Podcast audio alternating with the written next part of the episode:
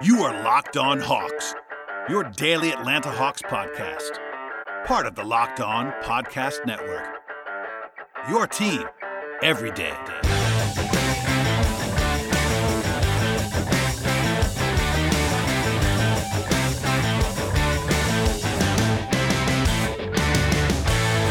Hello, friends. Welcome to episode 1124 of the Locked on Hawks podcast. I am your host, Brad Rowland, coming to you on a Friday evening. And thank you, as always, for listening to the podcast, making your first listen each and every day. Check out the Locked on Hawks podcast on every podcast platform, including Apple Podcasts and Spotify. Today's show will break down what became an absolute blowout in Memphis, a final score of 132 for the Hawks and 100 for the Grizzlies and the seventh consecutive win for Atlanta, all by double figures and in pretty dominant fashion throughout this winning streak. And honestly, pretty impressive for the Hawks to go on the road for this little mini two game stretch in San Antonio, Memphis, come out with two very comfortable wins. Obviously, tonight's game was marred um, in some respects by the Ja Morant injury, and from the NBA broader standpoint, that's definitely the story of the night because uh, all hopes that he would be uh, healthy and okay, but he'll have an MRI tonight, and that kind of lost a little bit of the luster. But from the Hawks side, they were absolutely fantastic in this game. They were winning before the injury happened, and they kind of blew things open in a big way in the third quarter. It was a pretty workmanlike effort in the first half, kind of a comfortable performance until that point, and then the third quarter. It was all systems go, let's just say. In the third, as a blowout transpired, and then the fourth quarter was entirely garbage time on the way to a 32 point win, which the Hawks led by as many as 40 points in this game. So um, with all that said, we'll get into the nuts and bolts of this one. I'm sure it'll be a little bit of a shorter podcast than it has been recently because there just wasn't that much going on in this game other than just the blowout. But obviously, Hawks fans will not mind that one bit as uh, this was a fun performance for Atlanta on the whole. Coming into the night, this is actually an interesting test, I thought, for the Hawks. Obviously, with Morant leaving the game early, it became less of one. But, you know, Memphis was coming into the game a top 10 offense. Uh, I will say they were also dead last in the NBA in defensive rating, which def- that definitely showed in this game. And by the way, uh, Morant's not exactly a good defender. So, um, you know, it's not like they got worse defensively when. Uh, when Morant left the game. So that's kind of interesting. And the Hawks did this against a pretty bad defense, but at the same time, they were cruising on that end of the floor. And then I thought defensively, the Hawks did a very good job overall this game against the Memphis team that, yes, is not the same team without Morant on offense, but they have some interesting pieces, and uh, they were playing well on offense this, uh, this season until tonight.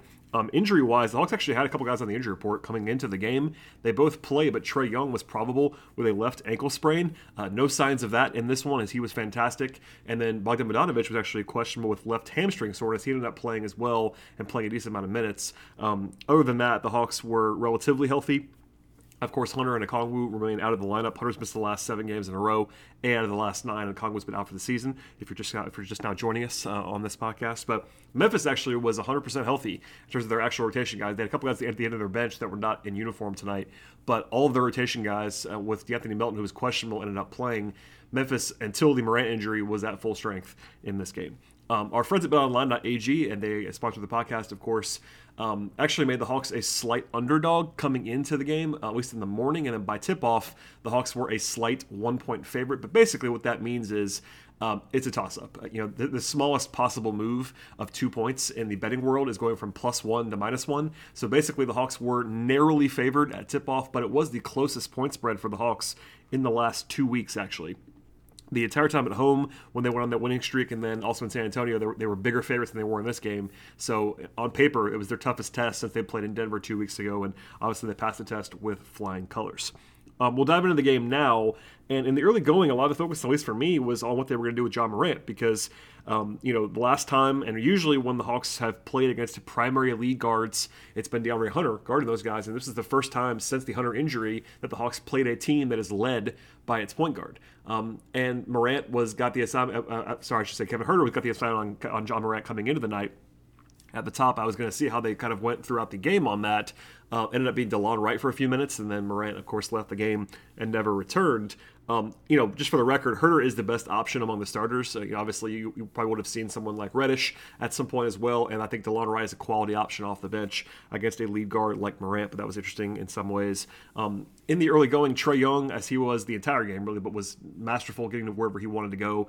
Again, Memphis is not very good defensively this season, but Trae was really able to exploit them in their drop coverage. Um, you know, turning the corner, operating the pick and roll, and uh, really exploiting them overall. Um, also, a good active start by Capela in this game, who was uh, also tremendous. I thought um, wreaking havoc on both of the floor with his rebounding, his uh, his rim crashing on offense, and then Collins had um, some nice moments as well, um, and a nice help side block on Desmond Bane uh, midway through the first quarter. And Collins, by the way, coming into the night was into the top 20 in the NBA in blocks, kind of quietly, and he's definitely become uh, a, a, pretty big force on that weak side rim protection for the Hawks. It was a pretty close game early, actually. Uh, but as funny as that sounds now, if you if you just saw the second half of this game, it was pretty close for a lot of the first quarter. In fact, both teams were really getting to the rim, kind of whatever they wanted to. Um, both teams had 10 points in the paint before the first time out, um, and four total jump shots were attempted in the first six minutes. It was a lot of interior options for both of these teams, and no fast break stuff in the early going as well. Uh, rotationally for the Hawks, really the first half was the only quote unquote normal half in this game, and it was um, that mid quarter switcheroo where they they, t- they take Trae Young out of the game for a couple minutes for Delon Wright, and then bring him back in to kind of anchor at the end of the first quarter. That happened in this game. They actually had Wright come in and guard Morant for a few minutes. Then Gallinari and Reddish after that, as they often do, and then Wright came back out as they went with both Trae and Lou together late in the first quarter. I don't love that still, but they've been doing that uh, at least reasonably um, consistently the last few games and uh, they skipped Gorgui Dieng again in the rotation in the first half. Um, late in the quarter, the Hawks had a, a 13 to two run to go up by eight points. That kind of was their first push of the night. Um, offensively, I thought the, there was a lot of purpose going on offensively, uh, playing through Collins a little bit when Trae left the court in that short span. I like that a lot. Kind of using John as a fulcrum is a good idea generally. And then Morant left the game. Um, the Hawks were up by six when he left. Um, and of course, we obviously want to send the best, best wishes to him, but that kind of, um, in, in some ways, ended the game. I think the Hawks would have won this game anyway. I think the Hawks are better, are better than the Grizzlies. They were playing well in the early going, but without him, um, the energy level dropped for Memphis in a big way, and also they, they just can't really score. Morant is kind of um, to their offense the way that Trae is to the Hawks offense. I think Trae is the better player still right now, but it's similar in the fact that they've kind of always struggled to generate um, a lot of their offensive stuff without Morant on the floor. They kind of play through him always, and uh, they had nothing without him in this game. Uh, that's a good activity I thought from Cam Reddish in the first half. Um, three deflections pretty quickly in a row and was playmaking. A couple of offensive trips that I didn't love from Cam, but obviously a lot of the a lot of the good stuff on defense in the early going. And the Hawks led by eight points at the end of the first quarter. They shoot they were shooting incredibly well as they did the entire game. Honestly, got to the rim whenever they wanted to. Twenty points in the paint and eight free throw attempts in the first quarter. That's a heck of a combination. And that was when the game was still competitive, so that obviously still really matters. And the offense kind of ground to a halt for Memphis when Morant left. They shot 33% from the floor in the first quarter and 0 of 8 on threes. In the second period, um, as they have for most of the season, they kind of have gone to that Hawks. Uh, the Hawks have gone to that bench group with Capela plus bench. Uh, it didn't go very well. In fact, Memphis had their best stretch of the game, at least of the game that actually mattered. Their best, their best stretch was actually in the fourth quarter, which is kind of funny, but early in the early second quarter, it was a 7-0 run by the Grizzlies, uh, kind of wrapped around three bad trips in a row offensively for the Hawks. A couple of really bad forced jump shots from Reddish and Lou Williams, and then a, kind of a missed bunny from Lou. Um, but from there, they kind of balanced it out. Capela was playing so so well. He had a great offensive rebound and put back at one point, and then a huge block on the end of the floor. Um, there was a super weird play before a timeout in which it was kind of just like bodies everywhere and sloppiness, and the ball kind of getting kicked, kicked around. And Lou got a technical foul at the end of that for uh, arguing a non-call, and that was kind of a weird play. Um, the Hawks actually scored about f- I think four points in almost four minutes at that point in time. Some ugly stuff on offense. Uh, to start with, actually one of eight combined shooting from Reddish, Williams, and Wright at the outset of the uh, of their stints in the first half. Um, they kind of broke out of that with a Capela block again, and then a three by Gallinari to go back by eight points and they forced a lot of timeout. Uh, sorry, forced a lot of turnovers at, at, that point in time too. Got to a timeout and kind of withstood that little push from Memphis with that with that bench unit. And when the starters came back in, at least in in some of the starters came back in, it was a 10 to 3 run by the Hawks in about 70 seconds uh, to put the lead up to 13 points. Back to back threes by Cam and Trae. And then a nice, I, I will say, a nice catch and shoot shot from from Reddish there, and then a deep one from Trae, about a 32 footer from Trae Young at that point in time. Memphis did kind of push back a little bit, but couldn't keep it going, and the Hawks led by 14 at the break. Um, you know, obviously, what was to come was going to break things open in a big way, but the Hawks were already playing well offensively. Um, 38 points in the paint in the first half, 56% from the floor in the first half. The starters were 20 of 30 from the floor. The bench was 4 of 13. The starters were awesome in this game, as we'll get into later on. But uh, Trae, Capela, and Collins were all in double figures before halftime. And Memphis was certainly bad on defense, but the Hawks were smartly attacking the rim, playing to their strengths in this matchup and not settling. That was good to see. And they got to the offensive glass as well. Uh, by the way, this is the fourth straight game and five out of the last six in which the Hawks have scored 60 points or more in the first half. So they've been putting it two teams before halftime and Memphis really kind of just struggled to score um, before halftime. They did, um, I will say, it's still credit to the Hawks to hold them down to less than a point per possession in the competitive portion of this game, but obviously some caveats there with Memphis being without Morant. Um, all right, with all that said, we'll get into the third quarter domination in a moment. And by the way, it absolutely was a domination. Uh, before we get to that, though, a word from our sponsors on the show today, and the first of which is betonline.ag. It's Thanksgiving, we all know what that means. It means football, and nothing goes better with football than turkey and betting. BetOnline has you covered all holiday season with more props, odds, and lines than ever before. BetOnline remains your number one spot for all of the sports action this Thanksgiving. Head to our new updated desktop and mobile website to sign up today and receive 50% as a welcome bonus with a promo code locked on to receive that bonus. It's not just football either, but BetOnline has pro and college basketball, NHL, boxing, UFC, golf, your favorite Vegas casino games, and much, much more. Do not wait to take advantage of all the amazing offers for the rest of 2021 and beyond. BetOnline is the fastest and the easiest way to bet on all of your favorite sports. One more time, check out betonline.ag with 50% welcome bonus with promo code locked on to receive that bonus. BetOnline, we're stuffed with deals this Thanksgiving. All right, and the third quarter was, as I said before the break, uh, a domination, annihilation, whichever word you like to use, uh, 43 to 18 in favor of the Hawks in the third quarter to break things open. And, you know, obviously the Hawks were huge favorites at the half, but by the time the dust settled at the end of the third quarter, it was all but over in Memphis. Um, Collins actually got fouled on a three pointer on the first possession took up by 17, made all three. And there was an awesome play design from the Hawks shortly after that when Trae got the ball playing off the ball, actually coming off a screen. Another set, another screen was set for him. He got downhill, turned the corner, lobbed it to Capela for a dunk, and that was kind of a, a pretty good indication of how things were going at that point in time. In general, it wasn't just the, the third quarter; it was the beginning of the third quarter. Uh, a 28 to four run by the Hawks to open up the third to push the lead up to 36. It was 88-52 at that point in time. The Grizzlies scored four points in almost seven minutes of clock time. Uh, so it wasn't even just it wasn't just the offense. Obviously, the offense was the bigger story in my mind in this game, but defensively they were really clamping down on Memphis in that stretch as well. They led by 38 points with four minutes left in the third quarter, and Memphis called timeout. I thought at that point in time they were going to pull the starters. At least I would have at least considered pulling uh, Trae Young and Clint Capela in particular because those guys are uh, and, and, John Collins of course um, are kind of the pillars on this team. Um, the one guy that did come out was Collins, which is why I didn't say him before, but they brought in Gallinari. Um, the lead got to as many as 40 points, by the way, in the third quarter. And then uh, Trae hit a buzzer beater, at least a close to buzzer beater, at the end of the third quarter to go by 39 points at the end of the period.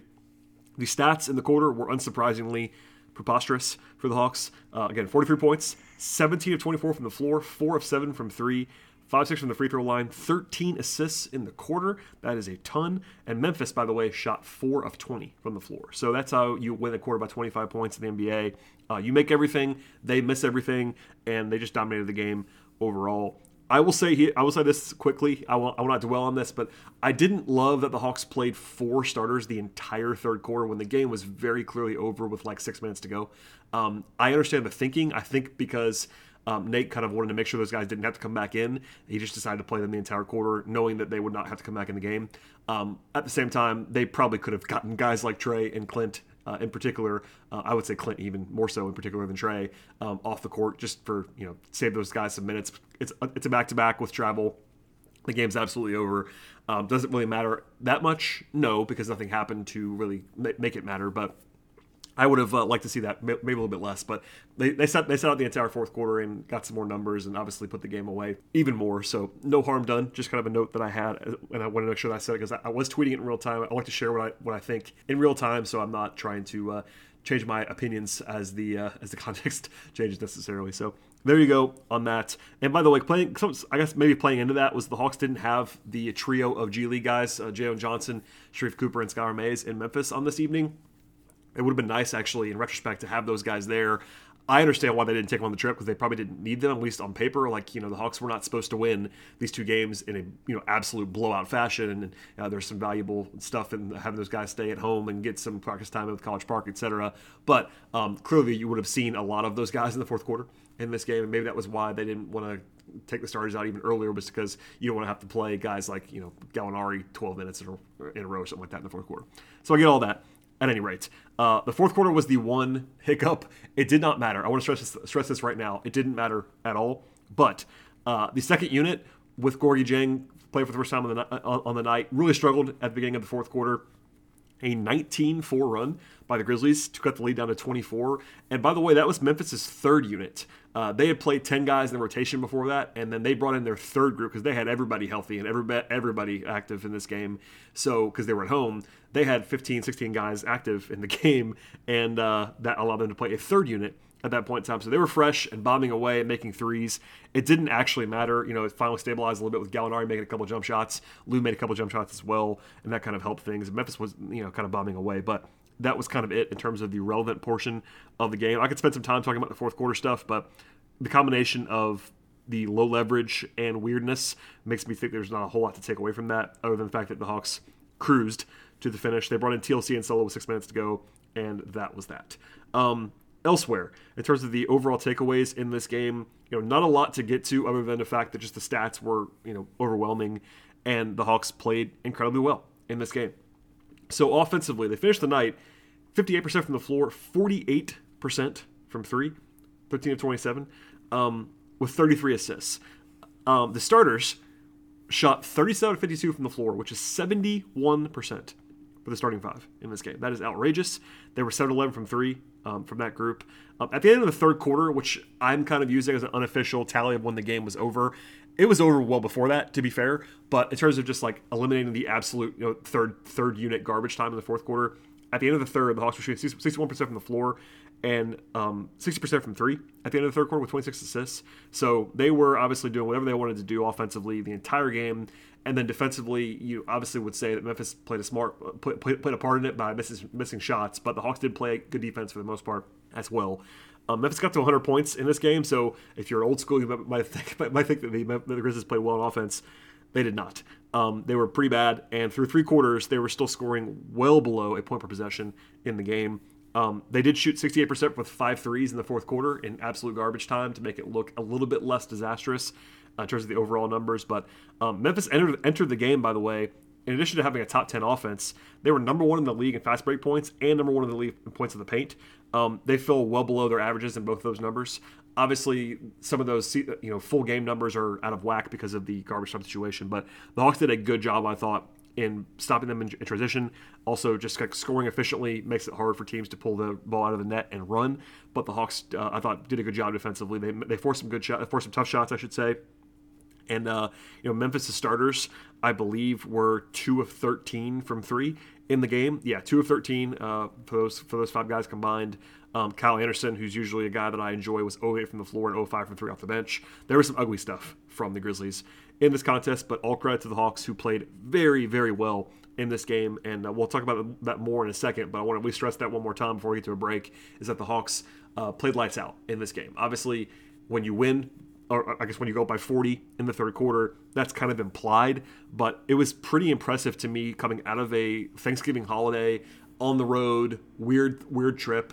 Um, against a pretty solid team. Like Memphis is not great, um, particularly without Morant for part of this game, but still to go on the road and do this is uh, very, very impressive from the Hawks. So I'll leave it there for now, and we'll have some individual breakdowns in a moment. But first, a word from our sponsors on today's podcast, and the first of which is Built Bar. It's the most wonderful time of the year, and Built is going all out to make this Black Friday weekend the most delicious Black Friday in the history of Black Fridays. That includes Built releasing new limited time flavors, new types of bars, and a winter wonderland of a deal. If you want high end deliciousness at a discount, Built is giving 20% off anything and everything at Built.com through Black Friday weekend, and all you have to do is use the promo code LOCKED20. That's 20% off anything and everything at Built.com if you use the promo code LOCKED20. Built has two new flavors of ruby chocolate puffs and lemon dip cheesecake puffs, and both are absolutely delicious. And on top of that, a Built Black Friday weekend is not complete without the word free. And if you buy any box of Built bars through Sunday, you can get two of their brand new Built Crave bars for free. Built has finally done it and coming up with a candy bar that's a great alternative to the bar that claims to satisfy in its caramel flavor with chocolate and peanuts and that sweet candy bar taste. And the Crave bar has only 160 calories with 17 grams of protein with no candy bar even coming close.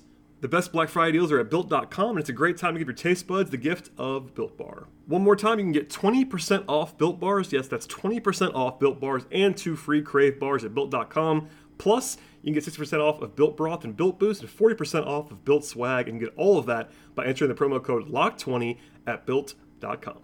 All right, and to get out of here on this fine Friday evening into Saturday, a look at the players in this contest. And uh, with all respect, I will uh, kind of cross off the Solomon Hill TLC Gorgui Dieng group. They didn't play a whole lot of uh, meaningful minutes in this game, if any.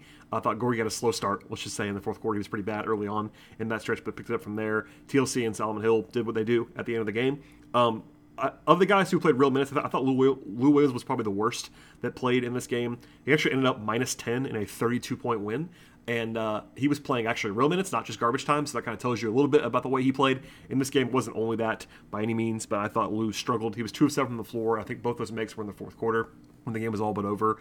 Um, you know, nothing really punitive about that. I think he's actually been playing pretty well the last couple of weeks, much better than he was early in the season, but kind of a rough one here from Lou. Elsewhere in the rotation, Delon Wright, 21 minutes, um, two points, two steals, three assists, and six rebounds for Delon. Had one bad missed jumper that I think was uh, obviously looked pretty terrible, but I think Delon is generally checking a lot of boxes in a positive way in terms of his all court play, and that pairing with Lou has worked to some extent. Um, also, I, I, probably would have been interesting to see if he played more to guard Ja Morant in this game, but that ended up not happening given the Morant early exit. Um, Gallinari was fairly quiet, a couple of big shots. I, I, probably shouldn't say big. A couple of shots that were noteworthy when the Hawks were starting to give it up a little bit in the fourth quarter when it was down to like 25. But um, other than that, nine points, four assists, a steal, two rebounds for Gallo in 21 minutes. Uh, quiet enough, but made two out of three from three and played fine. Um, Cam Reddish, kind of a mix and match game. I thought defensively he was quite good and active in this game. Three steals, had a block. Um, and kind of made a couple things happen. You've got lots of deflections as he often is going to be able to do. Offensively, hit and miss, but at 14 points, uh, 4 10 from the floor, 2 of 5 from 3. Got to the line four times, made all four. Had two assists as well, which is good to see from Cam. A um, couple of, you know, I, would say uh, on brand kind of bad shot possessions, but other than that, you know, when he was under control, getting getting to the rim was good. Had a nice catch and shoot three at one point, couple nice passes. So um, generally a positive night, I think, for Cam overall, even with a couple of maddening plays as he is often wont to do. Um, to the starters. And uh, as I sort of alluded to earlier with the numbers on the starters, again, this group shot 71% from the floor. Uh, that's five players. They were absolutely dominant. All five guys played less than 30 minutes in this game, and they were all plus 32 or better. So when the starters played together, or even partly together in this game, they absolutely dominated the competition. Um, the two guys who were quietest were Huerter and Bogdanovic. Huerter, I thought, played well in the second half. He was the quietest guy in the first half, but had seven points, four assists, um, 25 minutes. Uh, did his did his job defensively for the most part. Um, a quiet night, not, not necessarily a bad night, just kind of uh, you know not really in, in the flow in terms of shot attempts. Bogey, same sort of thing, honestly. Eight points, Seven rebounds, though. That was good to see from him. Four assists, moved the ball well. I think defensively he was a little bit better than he has been this year in this contest, but didn't take a lot of shots, but uh, did his job, I thought, just in a general solid fashion. And then the three stars of the night Young, Collins, and Capela. We'll end with Trae, so I'll go to, I'll go to Collins now. 21 points, 8 rebounds, 2 assists, a steal, and a block for John. Plus 35 in 23 minutes. 8 of 11 from the floor, 2 of 2 from 3, 3 of 3 from the free throw line. So 21 points on like 12 shooting possessions, 13 shooting possessions. Obviously, uber efficient. He was awesome in this game as he has been all year. Um, what else do you say about John Collins? But um, he definitely, uh, I would say, thoroughly dominated the head-to-head matchup with Jaren Jackson Jr., which is not a surprise to me. Uh, you know, Collins is a much better player right now than Jackson, uh, but definitely noteworthy for uh, a number of reasons. Capela, I thought was awesome. I even said that I think it, maybe on Twitter. I can't remember where it was that I said this on uh, during the game. I think until the third quarter, um, I would have said Capela was the best player on the floor in this game, um, and that's with Trae playing incredibly well. Capela was awesome. Uh, 23 points, 17 rebounds in 29 minutes, uh, three blocks, a steal, plus 33. I said this sort of tongue in cheek during the game, but maybe this will be a thing now where Capela just has like a 10, 12 game ramp up every year where he struggles and then turns it on. Last year, famously, he was basically lights out from like the 10th game of the season on the rest of the way where he was like playing at an all-star level. This year it's been kind of the same. He's been really really good the last like two and a half weeks and unsurprisingly that has helped to result in the hawks winning a lot more games than they were winning before. Uh, it's not just Capela by any means but it is night and day with the way that he is playing now versus where he was three or four weeks ago and also how the team is playing and there's definitely a correlation there. It's not always causation but Capela is very important to what the hawks do on defense in particular, and he has been playing very, very well in recent days. And then Trae Young, who was awesome in this game again, like total command. Uh, he is the front runner by a lot for uh, Conference Player of the Week this this week. Obviously, they have one more game, which we'll touch on in a second on Saturday. But as long as he plays even reasonably well on Saturday, I expect, I expect him to win that Player of the Week award. Um, 31 points, 10 assists, in 27 minutes. He was super efficient 12 16 from the floor, 3 4 from 3, 4 5 from the free throw line. As I said on Wednesday, I thought Wednesday was, was his best game of the season so far. Um, this would have been right up there as well. Obviously, the leverage wasn't quite as high because the uh, blowout nature of this game, but he was a big part of the reason why they blew the game out in a lot of ways as well. And, you know, Trae was uh, borderline flawless in this game. Uh, did have four turnovers, but that's kind of the only thing that you can point to. Um, you know, 31 and 10 in 27 minutes speaks for itself, but uh, he was dominant. And uh, in general, the Hawks were dominant in this game clearly, uh, you know, we could talk about numbers all day long. And again, they won by 32 points, lead by as many as 40 in the second half. But um, coming into the night, the Hawks had a plus 1.6 net rating for the season. That is pretty solid. It was like in the top, you know, 12, 13 in the league coming into the night. Um, when the game ended, the Hawks have a plus 3.1 net rating. Uh, to, to jump up more than a full point in net rating uh, in the 20th game of the season is uh, not something that's just going to happen. You have to win by a lot of points to do that, and that happened in this game. And uh, also, in terms of the raw point differential, the Hawks were plus 32 for the season coming into the night, and they won by 32 points. So they doubled their point differential. Um, so now they're plus 64. And uh, obviously, there's a little bit of noise in here, but the Hawks are now tied for seventh in the league in net rating. They are also number three in offensive rating so uh, lots of positives going on right now, and even defensively, where they were so bad early on, they're now up to 23rd, which is not anything great, but it's definitely better than where they were uh, just a couple weeks ago. So lots of positive there for the Hawks. And uh, what are you going to say? Seven seven games in a row. The competition level was not like off the charts any seven games. You know, I saw a lot of uh, talk about that, and you know this, but to win all seven games in by double digits and to just take care of business. That's a phrase that I use a lot, but it definitely applies here. Uh, and honestly, it probably even undersells the way the Hawks have been playing because, yes, it wasn't the gauntlet of schedule, but they still beat some competent NBA teams, including, uh, you know, they beat Milwaukee, they beat Boston, they beat Charlotte in this run, and then they, you know, two road wins over anybody, really. Uh, anybody, I, would say, north of the Houston, Oklahoma City tier to win two games in a row in dominant fashion on the road is not something you can just take for granted. So, a heck of a stretch for the Hawks, and uh, all that sour taste from early on. And I did try to tell you guys not to panic after the 4 9 start. Uh, I wasn't necessarily going to pick them to win the next seven games in a row, but they did that, and they're looking good at this point in time. Um, all right, before we get out of here, a look quickly at the next game on the agenda for the Hawks. It's a back to back for Atlanta. They play the Knicks at home on Saturday night. I will be in the building for that one. Uh, the Knicks are also on a back to back. They played at home on Friday. So while the Hawks have to get back from Memphis, um, their opponent has a longer trip from New York. That's a I'm not sure it's an advantage for the Hawks, but it's not a huge disadvantage either. And by the way, the Knicks lost to the Suns in uh, blowout fashion. The Suns have won 15 games in a row, which is a lot of games. That's the only reason why the Hawks don't have the longest winning streak in the league because the Suns keep winning every single night. But the Hawks do have the longest winning streak in the East by a comfortable margin, which is worth pointing out. Um, but at any rate, the game against the Knicks on Saturday will be the first time these two teams have played against each other since the infamous playoff series last year. Um, know, clearly the Hawks will be going to MSG for Christmas, and that'll be a heck of an atmosphere, I'm sure. But um, with the exception of the MSG crowd um, yelling at Trae Young, which won't be happening on Saturday, that'll be an interesting game. The Knicks are kind of a weird team in a lot of ways. Um, I'll just say that as a quick preview of the game uh, on Saturday. The Knicks are not as good defensively as they were a year ago, but they are better on offense. But they're only 10 and 9 overall. It's not like the Knicks are playing like incredibly well. They've actually been outscored for the season. But their defense is kind of in the middle of the pack, which is weird for that Knicks team, which was top three or four in the league last year in defense. And the offense is better, but not great. So uh, if you're asking me if the Hawks are better than the Knicks, I'm telling you definitively yes. Um, and being at home, even on a back to back, I think the Hawks will be favored. They should be favored in the game, and uh, that's the one where you're quote unquote supposed to win. It doesn't mean that you're, that you're guaranteed to win, but obviously the Hawks should be in a pretty good spot on Saturday. And by the way, the Hawks have a three day break in the action after Saturday, which is bizarre. That is their longest of the season. at this point in time, and probably the longest of the season overall, other than uh, the All Star break.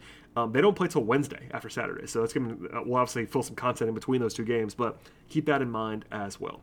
All right, thank you for listening to the podcast, everybody. Please subscribe to the show on your podcast platform of choice, whether it be Apple Podcasts, Spotify, or somewhere else. Please follow the show on Twitter at Locked On Hawks. Follow me on Twitter if you'd like to at BT Rowland. Tell a friend, tell a family member, tell an acquaintance even an enemy about the podcast. I really, I really appreciate all of the support. And we'll be back again about 24 hours from now to cover Hawks Knicks, and we'll see you next time.